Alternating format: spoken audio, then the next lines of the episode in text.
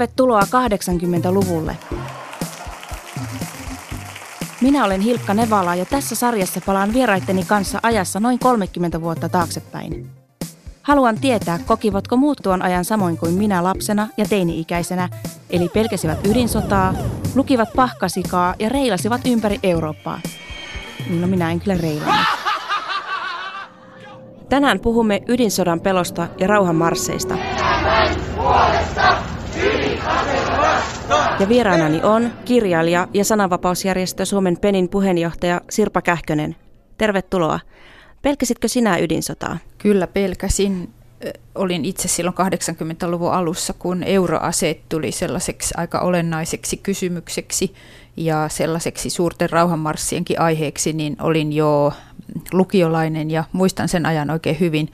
Se ei ehkä ollut niinkään akuuttia semmoista hätäpelkoa, vaan sellaista toivetta, että voispa tähän asiaan vaikuttaa. Millainen se ydinsodan uhka oli? Millainen maailma oli silloin, kun katsoo täältä 30 vuoden takaa?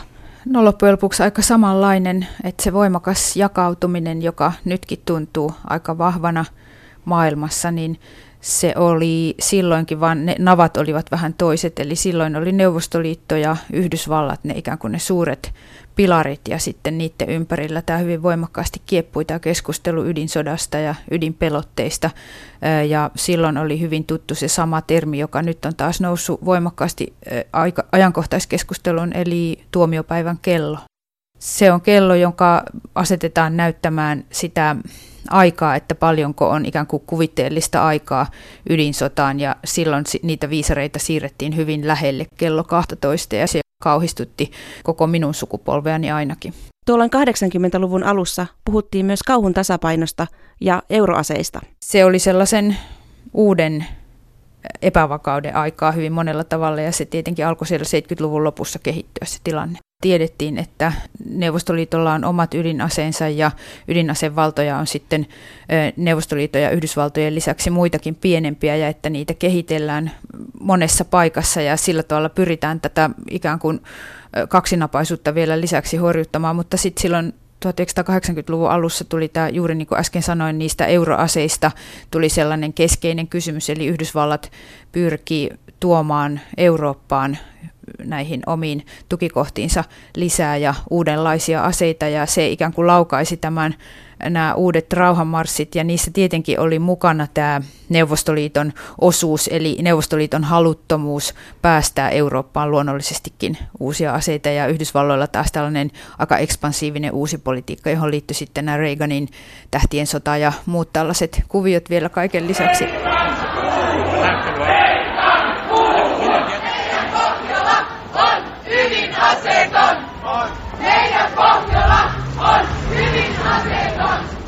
Yksi tämmöinen asia oli, mitä marsittiin, oli tämä ydinaseeton Pohjola.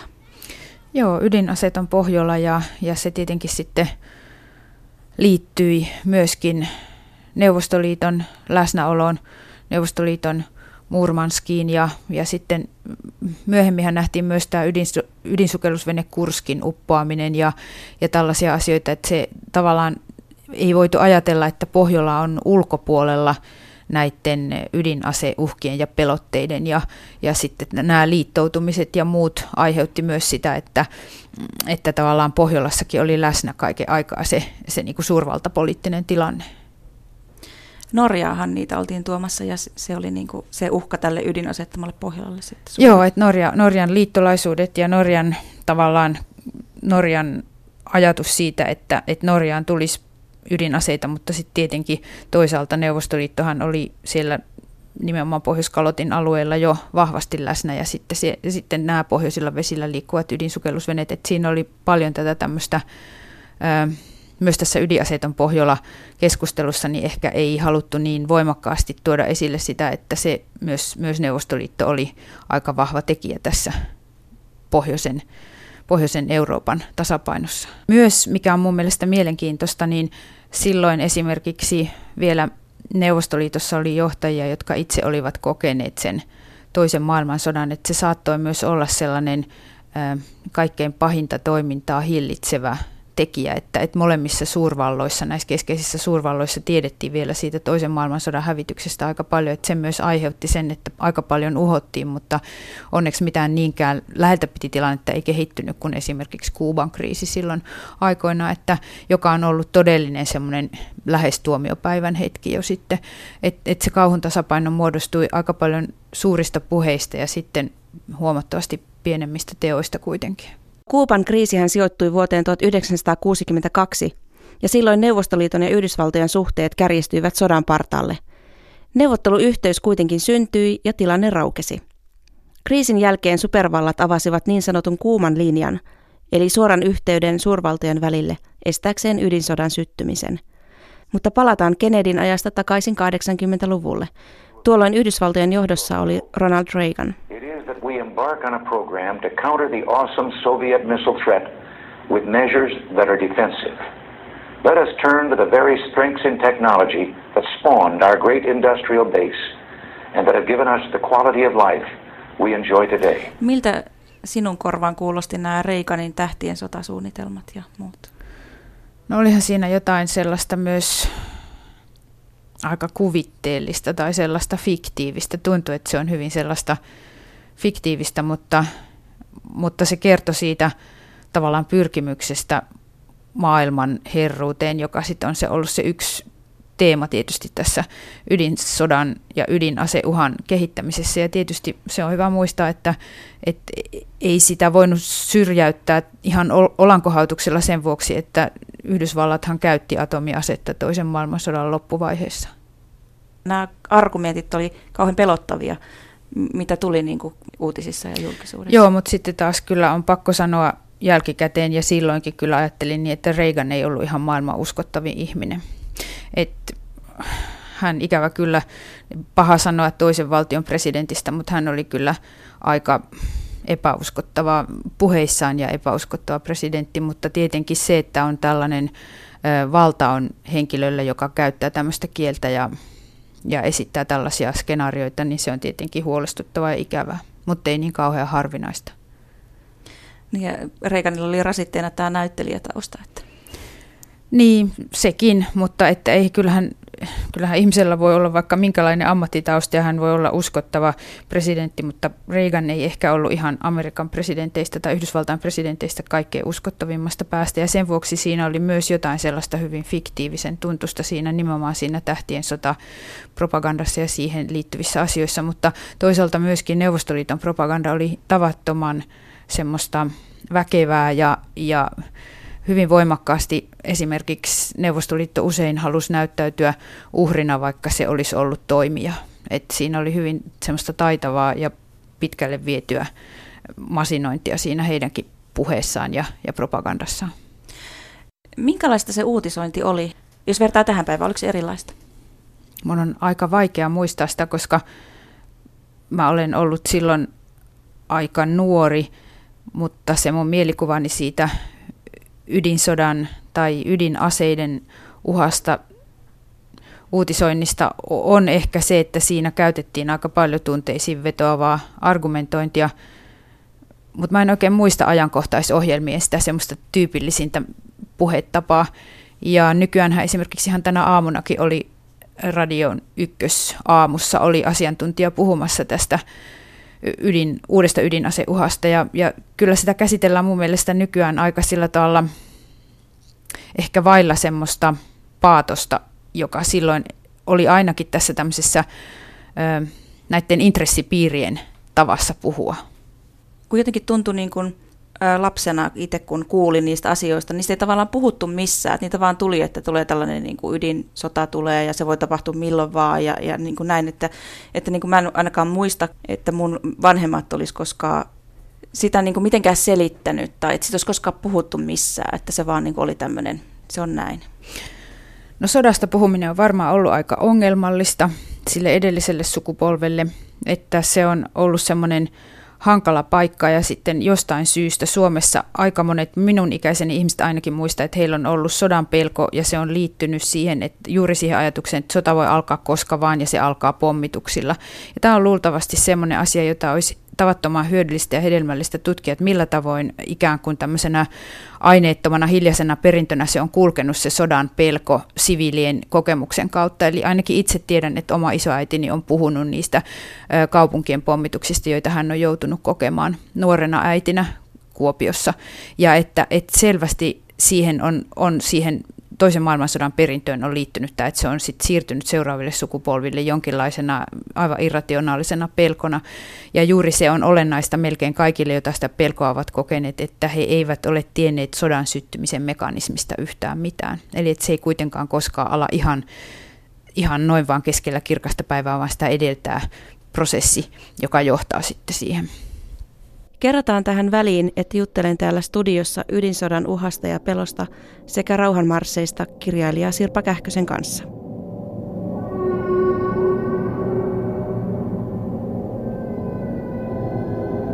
Muistan, miten vuosikymmenen alussa näin toistuvasti painejaista siitä, miten sienenmuotoinen pilvi kohoaa Neuvostoliiton puolella. Ja sitten etsin elonjääneitä ojista ja metsistä. Kaikkialla oli autiota –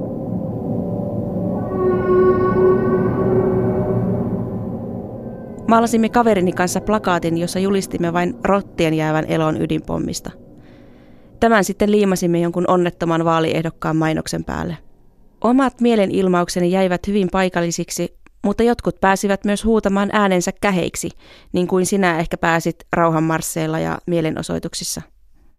No nehän oli aika hiljaisia mielenosoituksia ja niitä leimasi hyvin voimakkaasti se, että ainakin siellä Kuopiossa, jossa minä nuorena lukiolaisena osallistuin niihin, että siellä oli hyvin monenlaisia ihmisiä hyvin laajasti, että ne kokosivat yhtäkkiä hyvin laajasti ihmisiä ja ne etenivät semmoisena soihtukulkueina ja niissä oli aika vahvasti se sellainen ihmisten huolen ja semmoinen yhteen tulemisen tunne, että mä muistan tavanneeni niillä marsseilla hyvin monenlaisia ja hyvin monentyyppisiä, monen eri ikäisiä ihmisiä, että se huoli yhdisti sitten sitä voi jälkikäteen just tarkastella, että miten paljon siinä oli, koska Neuvostoliitto aikoinaan myöskin vaikutti hyvin voimakkaasti esimerkiksi länsimaiseen rauhanliikkeeseen, että miten paljon se oli juuri sitten, koska se suuntautui nimenomaan näitä yhdysvaltalaisia euroaseita vastaan, että, että mikä siinä oli sen järjestelmän tuotetta, mutta ihan selkeästi siellä saattoi nähdä, miten syvää ihmisten huoli oli aidosti siitä, että ydinsota voi tulla. Ja siihen liittyy paljon näitä elokuvia ja semmoista fiktiota, jossa juuri vain torakat jäävät jäljelle ja sitten elokuva viimeisellä rannalla. Ja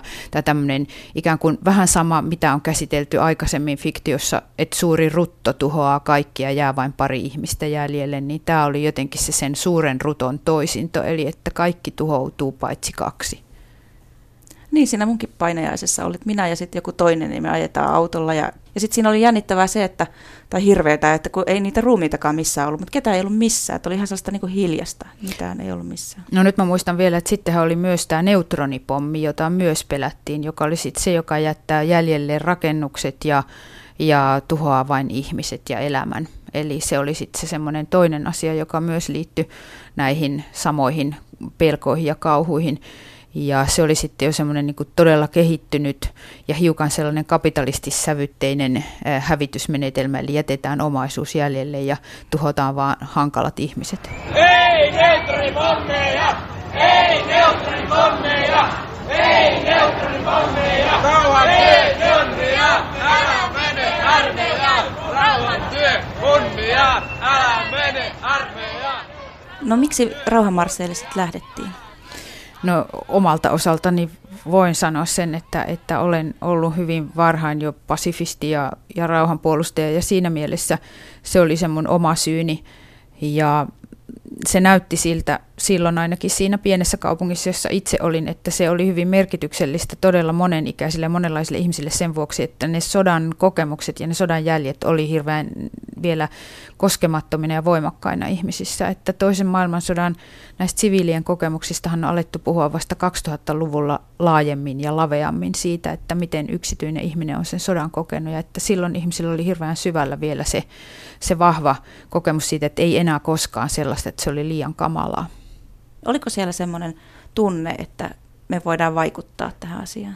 Mä luulen, että silloin oli vielä olemassa se tunne, että, että joukoilla on merkitys ja joukot voivat vaikuttaa asioihin ja että tällä tavalla mieltä näyttämällä ja, ja rauhanomaisesti mieltä osoittamalla niin voidaan vaikuttaa mielialoihin ja muuttaa niitä.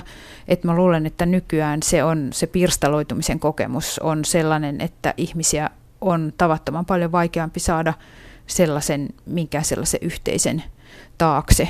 Että mikä se sitten olisikin, niin ihan tällainen abstrakti ydin aseitten pelkkä uhka, niin tuskin saisi enää ihmisiä samalla tavalla liikkeelle. Mutta silloin oli, se oli vähän toisenlaista aikaa. Siinä oli jäänteet vielä tästä ö, yhtenäiskulttuurista ja sillä tavalla yhdessä vaikuttamisen kulttuurista.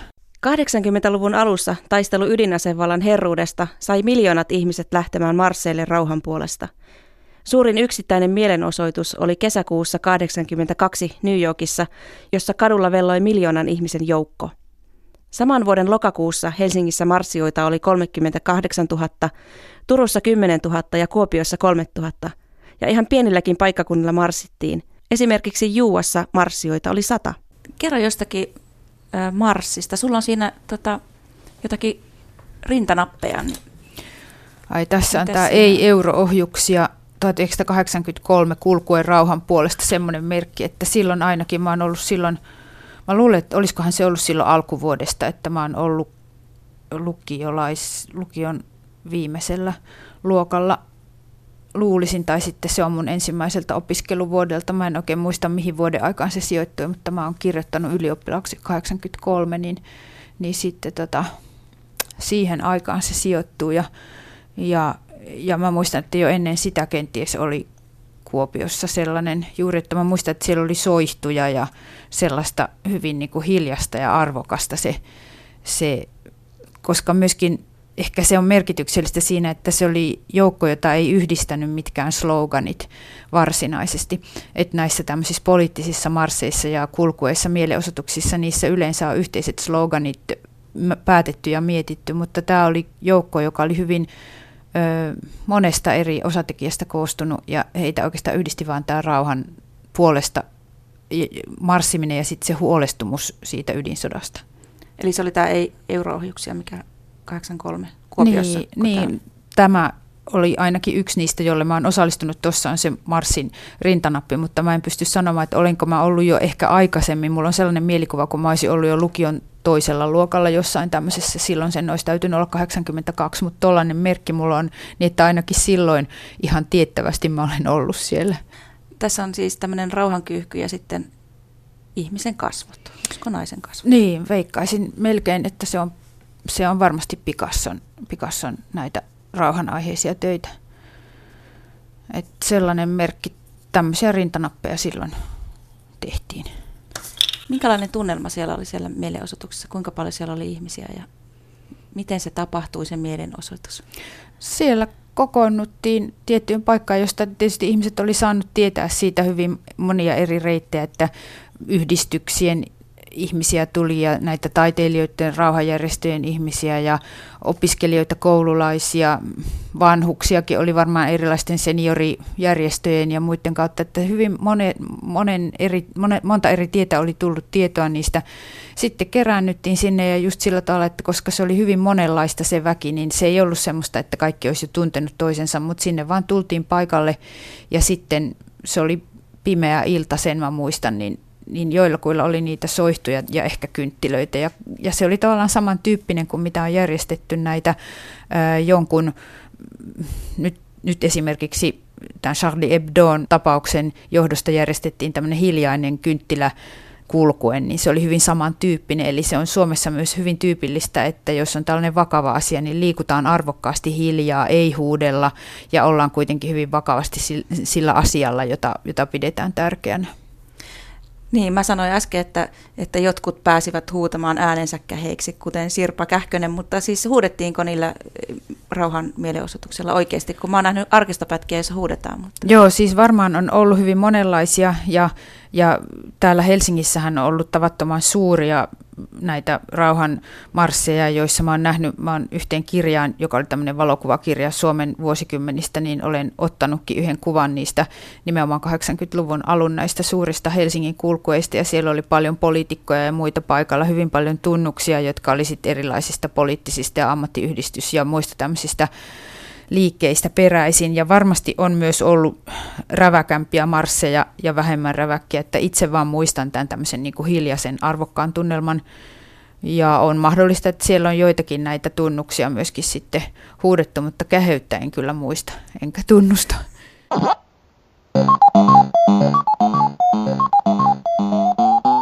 Yksi rauhan puolesta marssineita oli kansanedustaja Pekka Haavisto – No mä oon tietysti, kun silloin oli rauhanliikekin oli lainausmerkeissä kahtia jakautunut, eli oli tämä niin sadankomitealainen rauhanliike, joka sieltä Bertrand Russellin ajoista asti tämmöinen läntinen rauhanliike ja, ja, ja sitten rauhan puolustajat, jossa oli tämmöinen vahva Neuvostoliiton vaikutus rauhan puolustajiin, niin, niin nämä liikethän kyllä yhdessä saattoi olla rauhanmarssilla ja, ja tapahtumissa, mutta, mutta siinä oli tämmöinen aika voimakas jako sitten myöskin, että kuinka pitkälle Neuvostoliiton toimia hyväksyy ja, ja, ja näin poispäin. Ja mä oon itse ollut sitten enemmän tämän niin sadankomitealaisen rauhanliikkeen kasvatti, johon sitten ehkä kuuluu tämmöisiä asioita kuin siviilipalveluksen valitseminen ja henkilökohtaiset teot rauhan eteen ja näin poispäin. Ja, ja, ja muuta, mutta että, että kyllä mulla oli ainakin semmoinen tarve toimia ja, ja maailma näytti niin kuin erilaiselta siinä mielessä, että muistan kun itse mietin, että menisikö asepalvelukseen vai, vai siviilipalvelukseen, niin, niin sitä ei mietitty semmoisen asian kuin, niin kuin Suomen puolustamisen näkökulmasta niinkään, vaan, vaan ihan tämmöisenä isona sodan ja rauhan kysymyksenä maailmassa. Ja usein tuntuu, niin kuin, että tämä Suomen kysymys on, on ö, pienempi asia kuin se, että syttyykö tämmöinen laaja eurooppalainen sota ja, ja miten sellaiseen suhtautuu ja, ja näin poispäin. Ja täytyy sanoa, että niin kuin tämän päivän perspektiivistä taas tilanteet näyttää aivan erilaiselta, että me ollaan niin kuin erilaisessa lohkossa tänä päivänä, me ollaan EUn jäsenenä ja, ja tietysti siinä mielessä me ollaan osa eurooppalaista turvallisuutta, mutta silloin oltiin, oltiin erilaisessa paikassa. Minkälainen tilanne on nyt, tämä maailmanpoliittinen tilanne, kun eletään kevättä 2015? No, tämähän on sillä tavalla muuttunut uudestaan huolestuttavampaan suuntaan, että esimerkiksi se keveys, jolla ydinaseista puhutaan, on, on niin kuin uusi ilmiö. Mehän oltiin pari vuotta sitten eduskunnan ulkoasianvaliokunnan kanssa Moskovassa ja, ja tavattiin Duuman ja korkeimman neuvoston jäseniä ja meidän puheenjohtaja Timo Soini esitti tämän huolen, että kun Venäjä varustautuu ja tähän Suomenkin rajan tuntumaan. Nyt rakennetaan suurempia sotilaskeskuksia, niin siellä joku, joku isännistä sanoi, että ei, ei teidän siitä tarvitse välittää, teitä vartenhan meillä on ydinaseet. Ja mun, kyllä mun täytyy sanoa, että, että semmoinen niin kuin lonkalta vetästy teitä varten meillä on ydinaseet, niin se ei edes siinä vanhassa kylmän sodan maailmassa niin kuin ei, tämmöistä hepposta puhetta ei oikein ollut mahdollista kenenkään puhua. Asia oli niin vakava ja, ja, ja vaarallinen. Ja mä oon tänä päivänä niin ajatellut, että me eletään eletään uudestaan vähän semmoisessa kylmän, kylmän sodan kaltaisessa asetelmassa. Varust, uuden varustelun alku. Metreillä Euroopassahan on laskettu asekustannuksia monissa maissa ja nyt joudutaan budjetteja rukkaamaan tämän Ukrainan ja eh, Krimin eh, takia. Ja, ja myöskin vähän tämmöisessä niin kuin sanasodan ja voisi sanoa tämmöisten erilaisten narratiivien maailmassa.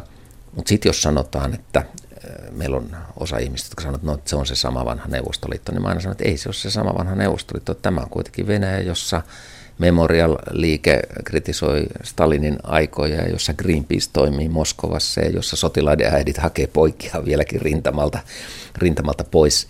Että se on kuitenkin aivan erilainen vielä onneksi suhteessa kansalaisvapauksiin ja ihmisten toimintamahdollisuuksiin ja meidän mahdollisuuksiin pitää yhteyttä näihin ihmisiin. Eihän silloin ennen pystynyt pitämään tällaisia tällaisia yhteyksiä, että käytetään tätä tilannetta ja pyritään yhdessä tietysti niiden ihmisten, jotka meidän kanssa ajattelee samalla tavalla, niiden ihmisten kanssa vaikuttamaan siihen, että tämä tämmöinen jännitteen, jännitteen lisääntyminen vähenisi. Palataan asiaan Pekka Haaviston kanssa vähän myöhemmin, mutta nyt takaisin pelkoon ja nimenomaan lapsen pelkoon. Amerikkalainen psykiatri Erik Sivian on sanonut, että tämmöinen rauhanliikkeessä oleminen ja toimiminen on parasta ennaltaehkäisevää mielenterveystyötä – mitä ajattelet tästä? Ylipäänsähän ihmiselle on tärkeää päästä toimimaan silloin, kun tämmöinen suuri pelko ja huolestus valtaa mielen, että jos löytyy sitten ikään kuin samanhenkisiä ihmisiä, joiden kanssa voi toimia sen asian puolesta rauhanomaisesti, järjestyneesti, mielekkäästi, niin se totta kai pienentää sitä huolta ja ahdistusta. Ja ihminen tuntee, että ainakin mä oon tehnyt sen voitavani, koska nämä tällaiset näin suuret asiat kuin ydinsota ja, ja tällaiset muut suuret ihmiskunnan katastrofit, niin tosiasiahan on se, että ihmisen kohtalo on ihmisen mahdollisuus vaikuttaa asioihin on tavattoman pieni ja ihmisen kohtalo on tosi isoissa käsissä silloin, kun, kun puhutaan näistä maailmansodista ja muista, mutta, mutta eihän täällä voi elää, jos ei tavallaan jollain tavalla mielekkäästi järjestä elämäänsä semmoisissa uhatuissakin oloissa. Eli se kyllä on ihan selkeästi osoitettu, että ihminen, joka kykenee toimimaan tärkeinä pitämiensä asioiden puolesta, niin pysyy järjissään hyvinkin vaikeissa olosuhteissa. Ja tässä tietysti sitten tullaan tähän, että miten lapset saataisiin mukaan sellaiseen, eh, mikä hälventäisi sitä heidän pelkoaan, mutta ei toisaalta vähättelisi sitä aihetta, joka on ihan oikea ja aito. Niin, lapset oli vähän asia vielä erikseen kuitenkin, että heillä oli niinku tämmöisiä pelkoja, kun tutkittiin, niin että he ei ehdi kasvaa aikuiseksi ja entä jos isä ja äiti kuolee, he jää yksin ja yksinäisyyden pelkoa ja tämmöistä ihan toivottomuutta. Mm se on mielenkiintoista nyt sitten, tai olisi mielenkiintoista selvittää, että miten nykyajan lapset esimerkiksi, koska he ovat vielä toisella tavalla yksin tämmöisen pirstaloituneen tiedotus maailman keskellä, kun silloin vielä oli hyvinkin semmoiset yhtenäiset tiedotustavat, niin että se myös kuvaa sitä, että kaikki ne edelliset sukupolvet, eh, tämmöiset, jotka oli 80-luvun alussa lapsia tai nuoria, niin ne on kokeneet jotenkin hyvin samalla tavalla todellisuuden ja saaneet ne hyvin samantyyppiset pelot ja toiveet imettyä siitä ilmapiiristä ja niistä tiedotusstrategioista, mutta miten nykyään sitten ja miten lapset kokevat, että onko esimerkiksi juuri yhteistyöllä ja tämmöisellä toiminnalla mitään merkitystä vai onko jokainen ihminen ihan vaan yksin kohtalonsa kanssa? Kuuntelin, oliko se Ylen puhe aamussa, Pirkko Saisi, jota haastateltiin, niin hän just kritisoi tätä oman napan tujuttamista, että, että liik- urheillaan ja liikutaan ja, ja näin. En tietenkään sitä paheksunut, vaan sitä, että keskitytään itseen niin paljon, että olisiko se sitten joku pakokeino, niin kun, kun asiat on niin suuria, että ei tavallaan koe, koeta, että ei voi vaikuttaa, niin sitten käännytään sisäänpäin. Niin ja varmasti on myös ihan tosiaan muuttunut käsitys yksilöstä yhteiskunnan jäsenenä, että, että ne velvollisuudet on jollain tapaa rapautuneet ja vastuut on rapautuneet, mutta myös sitten yhteisön vastuu yksilöstä on, on jollain tavalla hukassa, että, että on tämmöinen kaksisuuntainen juttu, että ihminen pyrkii olemaan vahva yksilö, jotta selviäisi tämmöisessä maailmassa, jossa ikään kuin kuuluukin osoittaa, että, että toisten ei tarvi huolehtia toisista ja ja se on yksi semmoinen iso asia, jonka se sota aikoinaan opetti suomalaiselle yhteiskunnalle, että kukaan ei pärjää yksin. Että niitä on todella vähän niitä ihmisiä, jotka täällä yksin pärjää. Se opetti sen sekä sotilaille että siviileille. Että sodalla ei ole pelkästään negatiivisia opetuksia, vaan myös joitakin semmoisia jotka hyödyttää yhteiskuntaa aika pitkään. Ja esimerkiksi YK on ihmisoikeuksien julistushan on nimenomaan toisen maailmansodan jälkeen annettu ja, ja yhteisesti hyväksytty. Että se on että jokaisella ihmisellä on esimerkiksi oikeus rauhaan ja turvalliseen kehitykseen ja kasvuun. Ja, ja siinä mielessä just tämä lasten sodan pelko olisi sellainen, johon edelleen pitäisi kiinnittää huomiota. Oliko sulla vielä jotain muita rauhanmerkkejä, siellä katsotaan niitä. Ei olekaan oikeastaan muita rauhanmerkkejä. Mä ajattelin vain, että mä näyttäisin näitä 80-luvun alun tyypillisiä niin kuin tuki ANClle merkki, jossa tuettiin Nelson Mandelaa. Ja, ja tuossa on rauhankulkuen marssi rasismia vastaan, joka on sitten 87. Tuossa on myös yksi Mandela, joka on nyt tähän ehkä rauhanomaiseen vaikuttamiseen liittyvä.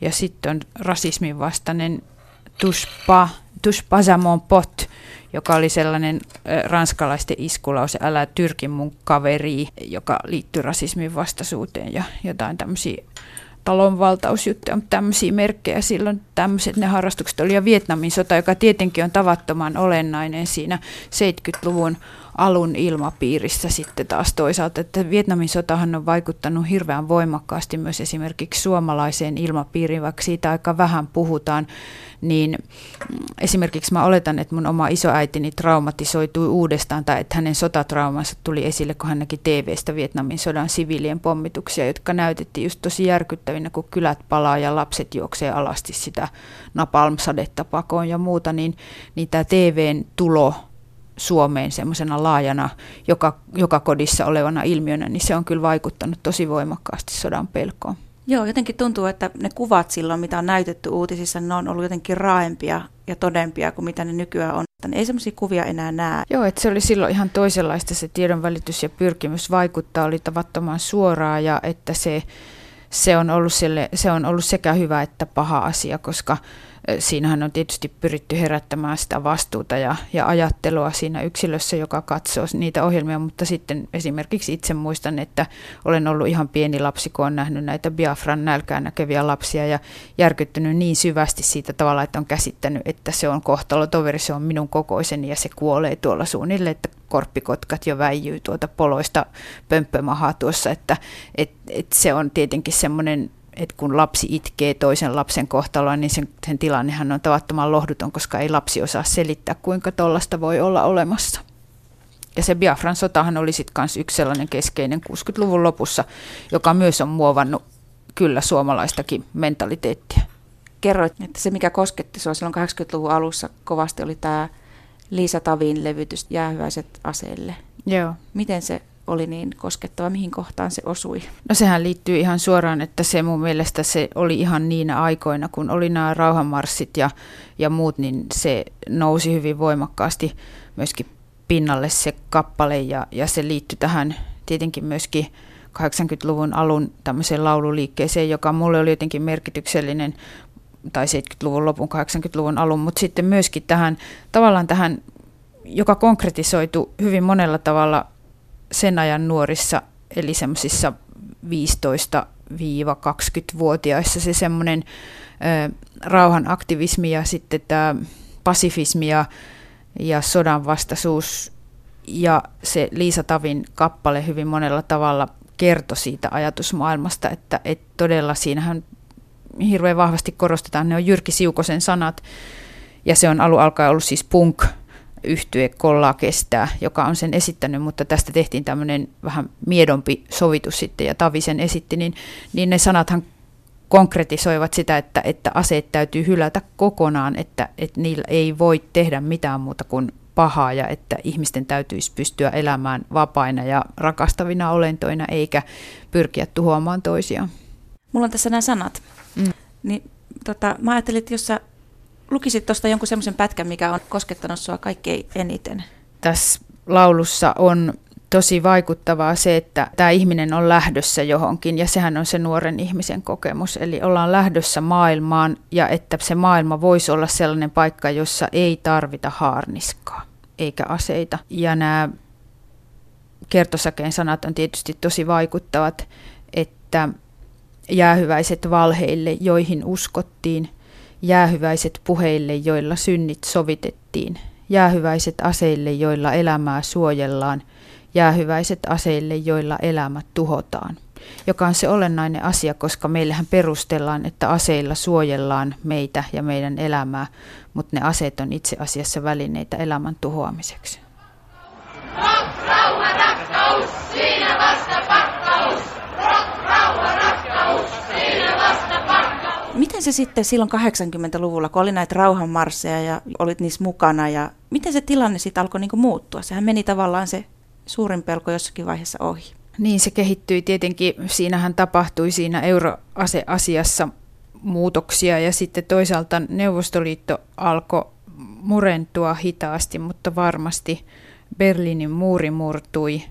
Mm, Gorbachev suostui aivan yksipuoliseen aseista riisuntaan ja, ja ikään kuin laski ne aseensa. Et siinähän tapahtui sellainen tietynlainen liennytys nimenomaan Gorbachevin puolelta, joka sitten johti lopulta myöskin Neuvostoliiton lakkautumiseen, vaikka se ei varmaan hänellä ollut tavoitteena. Mutta että että siinä oli semmoinen lyhytaikainen kausi, jonka mä itse olen nimennyt semmoiseksi suojasääksi omalle sukupolvelleni, jolle, jolle se Neuvostoliiton kehitys oli merkityksellinen. Sehän ei kaikille ollut samalla tavalla merkityksellistä, mutta itse olen seurannut sitä sillä tavalla kiinnostuksella ja pidin sitä merkityksellisenä, että siellä sai lyhyen aikaa esimerkiksi kansalaisjärjestöt ö, valtaa ja merkitystä yhteiskunnassa ja se näytti olevan kehittymässä kohti jonkinlaista avoimuutta ja uudenlaista yhteiskuntamallia, mutta sehän ei sitten tosiaankaan, siinä ei tosiaankaan sitten näin käynyt.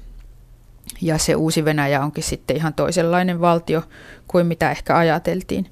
Mutta siinä oli semmoinen kausi, jolloin näytti, että maailma voisi muuttua vähän paremmaksi paikaksi ja että ehkä se uhka voisi lientyä. Nythän se uhka on itse asiassa jyrkentynyt ja muuttunut tosi konkreettiseksi tällä hetkellä. Mitä siinä tapahtui sitten niille euroohjuksille ja Norjaan aiotuille ohjuksille ja muille siinä vaiheessa? Sen verran, kun mä sitä olen nyt sivusilmällä asiaa tutkinut, niin, niin siinähän tosiaan kävi niin, että se, se liennytyksen jakso oli 80-luvulla, jolloin sitten myöskin niin kuin Neuvostoliiton ja Yhdysvaltain puolelta molemmin puolin peräydyttiin näistä hankkeista. Siinä tavallaan koettiin semmoinen hetkellinen uudelleenarviointi, mutta se johti sitten, niin kuin sanoin, niin näihin Itä-Euroopan uusiin äh, muutoksiin, koska Euroopastahan katosi sitten se kokonaan se sosialistinen leiri, kun, kun vähitellen yksi kerrallaan nämä entiset Neuvostoliiton kanssa kumppaneina olleet maat muuttuvat itsenäisiksi ja, ja muuttivat yhteiskuntajärjestelmänsä, niin sitten siinä koko Euroopan tasapaino muuttui uudestaan. Kuinka lähellä ydinsotaa käytiin 80-luvulla loppujen lopuksi? No kyllä se varmastikin on ollut sillä tavalla, niin kuin puhuttiin siitä tuomiopäivän kellosta, niin se kyllä oli lähellä sitä 12 silloinkin se suuri viisari. Mutta sitähän on meidän tavallisten ihmisten tavattoman vaikea tietää, että mikä, se, mikä on ollut sitä puhetta siitä uhasta ja jännityksestä, mikä on ollut sitten todellisuutta. Mutta onhan se selvää. Silloin oli melkein kaikilla varmaan mielessä se, että on nämä ydinasesalkut suurilla johtajilla ja kuumat linjat ja punaiset puhelimet ja napit ja kaikkihan tämä oli hyvin selvää, että, että jotenkin se oli siinä yleisessä todellisuudessa ja tietoisuudessa kaikilla ihan itsestään selvää, että, että se voi koska tahansa, joku voi avata salkun ja se on sitten minuuttien kysymys, kun lähtee ohjukset viuhumaan. Ja niitähän oli niitä semmoisia kaavakuvia sitten myös julkaistiin lehdissä, että nämä ja nämä alueet tuhoutuisivat Suomesta, jos ydinsota alkaisi ja nämä ja nämä ovat strategisia pisteitä Euroopassa ja näin, näin se tuho etenisi. Eli kyllä, kyllä se tietenkin on ollut, joku sitä materiaalia on julkaissut. Ja missä tarkoituksessa siitä mä en ole ihan varma. Voi varmaan sanoa sen, että se Hiroshima on sitten kuitenkin ollut semmoinen asia, joka on aivan taatusti traumatisoinut monta sukupolvea sen tapahtuman jälkeen. Ja ja se Hiroshima on ehkä sitten ollut myös jonkinlainen pidäke kaikille kuitenkin, vaikka se on niin monta kertaa ollut niin lähellä, että se siitä Hiroshimasta on onnistuttu kertomaan sillä tavalla, että sitä ei saisi unohtaa mun mielestä koskaan, koska siinä on onnistuneesti, jos nyt voi niin kauhean asian informoinnista niin puhua onnistumisesta, niin siinä on onnistuneesti nostettu se siviilien suunnaton kärsimys joka sitten kuitenkin näissä tämmöisissä maailmansodissa ja ydinsodissa on se kaikkein keskeisin asia, joka tahtoo vähän unohtua.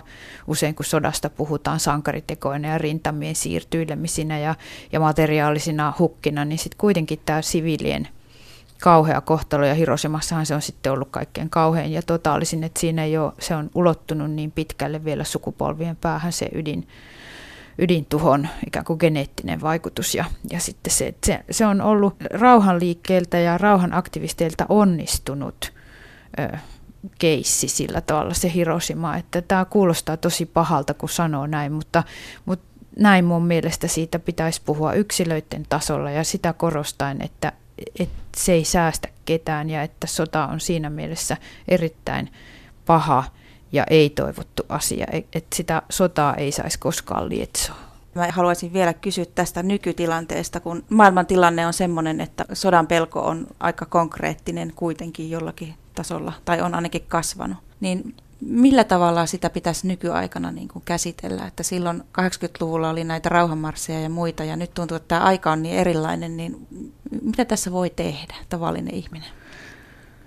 No itse ajattelen niin, että kun annetaan tilaisuuksia puhua sodan vastaisesti, niin itse teen sen. Ja jokaisen ihmisen mun mielestä pitäisi vaan etsiä niitä tapoja välttää sitä voimattomuuden tunnetta, koska se voimattomuuden tunne on tietenkin se on ihan tosi ja aiheellinen näissä isoissa sodan ja rauhan kysymyksissä, että näistä asioista usein tuntuu, että päättää jotkut niin kaukana meistä olevat tahot, että on mahdotonta vaikuttaa, mutta silti juuri se, että ihmiset pyrkisivät vaikuttamaan ja pyrkisivät kysymään, että puhutaanko meille totta, mitä meille tarjotaan totena ja että väistämättömään ei ole pakko suostua. Että vaikka kuinka joku asia tarjottaisi väistämättömänä niin kuin sota, niin meillä on oikeus vastustaa sitä sen vuoksi, että se tuhoaa tavallisten ihmisten elämä ja, ja se hävittää kokonaisia sukupolvia ja, ja se hävittää kalliisti ja vaikeasti rakennettua infrastruktuuria ja rakennuksia. Se hävittää vaan, ei, se ei tuo yhtään mitään ihmisille. Sinulla on teini-ikäinen tytär ja kerroit, että olet suurella empatialla seurannut hänen ajatuksiaan maailmasta ja tästä maailmantilanteesta. Miten nuorten ja lasten kanssa tulisi mielestäsi keskustella esimerkiksi sodan pelosta? No nuorten maailma on ihan taas semmoinen, siinä näkyy uhat ihan samalla tavalla kuin omassa nuoruudessani näkyvät ja, ja siinä mielessä mä haluan myöskin juuri, että näistä asioista puhuttaisiin avoimesti, että aikuiset eivät hyssyttelisi nuorten kysymyksiä ja, ja vastaisivat rehellisesti lapsille ja nuorille siitä heidän ikään kuin ikätasostaan lähtien, niin että, että lapset pystyisivät ymmärtämään, mistä on kysymys. Ja itse olen myöskin koettanut nuorten kanssa, niin kuin silloin kun olen nuorten kanssa puheisiin tullut, niin puhua näistä asioista avoimesti ja rehellisesti. Mutta jos nuoret kysyvät, että tuleeko sota, niin mun mielestä meillä aikuisilla on oikeus vastata, että ei, jos se meistä riippuu. Että siihen ei pidä jotenkin alistua, tai ei myöskään pidä mustata nuorten mieltä eikä maailmaa, koska heidähän täällä maailmassa pitää elää. Hän oli siis kirjailija Sirpa Kähkönen. Seuraavalla kerralla lähdemme Interrailille kansanedustaja Pekka Haaviston kanssa, mutta sitä ennen kysytään vielä häneltäkin, mitä nykyihminen voisi tehdä, jos maailmantilanne ja sota pelottavat. No kyllähän on, vaikka joskus sanotaan, että tieto lisää tuskaa, niin kyllähän tieto sitten ja jotenkin tiedon hankkiminen ja uutisten seuraaminen lisää myös sitä ainakin tunnetta siitä, että jollain tavalla elää mukana tapahtumia, seurata tapahtumia, nähdä – missä riskit lisääntyy, missä ne vähenee. Usein ensimmäinen suositus on ihmisille, että, että kannattaa kuitenkin seurata nyt ainakin niin kuin pääuutisia sitten sen suhteen, miten asiat kehittyy. Nyt vaikka sitten jonkun Itä-Ukrainan kriisin osalta tämä Minskin toinen sopimus ja miten se toteutuu ja, ja mitä sitten tapahtuu, niin on siellä semmoisia toivonpilkahduksiakin välissä. Mutta kyllä mun mielestä edelleen rauhan liikkeellä niin laajasti ottaen on, on hirveän vahva sanoma ja sehän liittyy aina myöskin tähän toisten kulttuurien ymmärtämiseen, hyväksymiseen, toisten uskontojen käsittämiseen, mistä niissä on kysymys. Eli, eli jollain tavalla tämmöistä hyvin niin kuin suppeasta näkemyksestä vähän laajennetaan sitä. Ja me ollaan itse nähty Suomessakin tämmöinen tietynlainen, voisi sanoa tämmöistä niin kuin nationalistista uutta henkeä ja me ollaan nähty sitä Norjassa näiden valitettavien tapahtumienkin yhteydessä ja, ja, ja minusta pitäisi niin kuin kaikkien miettiä myös mielessään sitä, että no usein ajatellaan, että eihän se nationalismi meillä nyt niin paha asia ole ja saahan sitä vähän niin kuin hehkuttaa, että me ollaan vähän parempia kuin muut, mutta sitten kun kaikki tekee sitä, niin tullaan semmoiseen niin kuin maailman tilanteeseen, jossa tässä on valtava niin kuin Pandoran lipas tämän nationalismin nousussa eri puolilla maailmaa.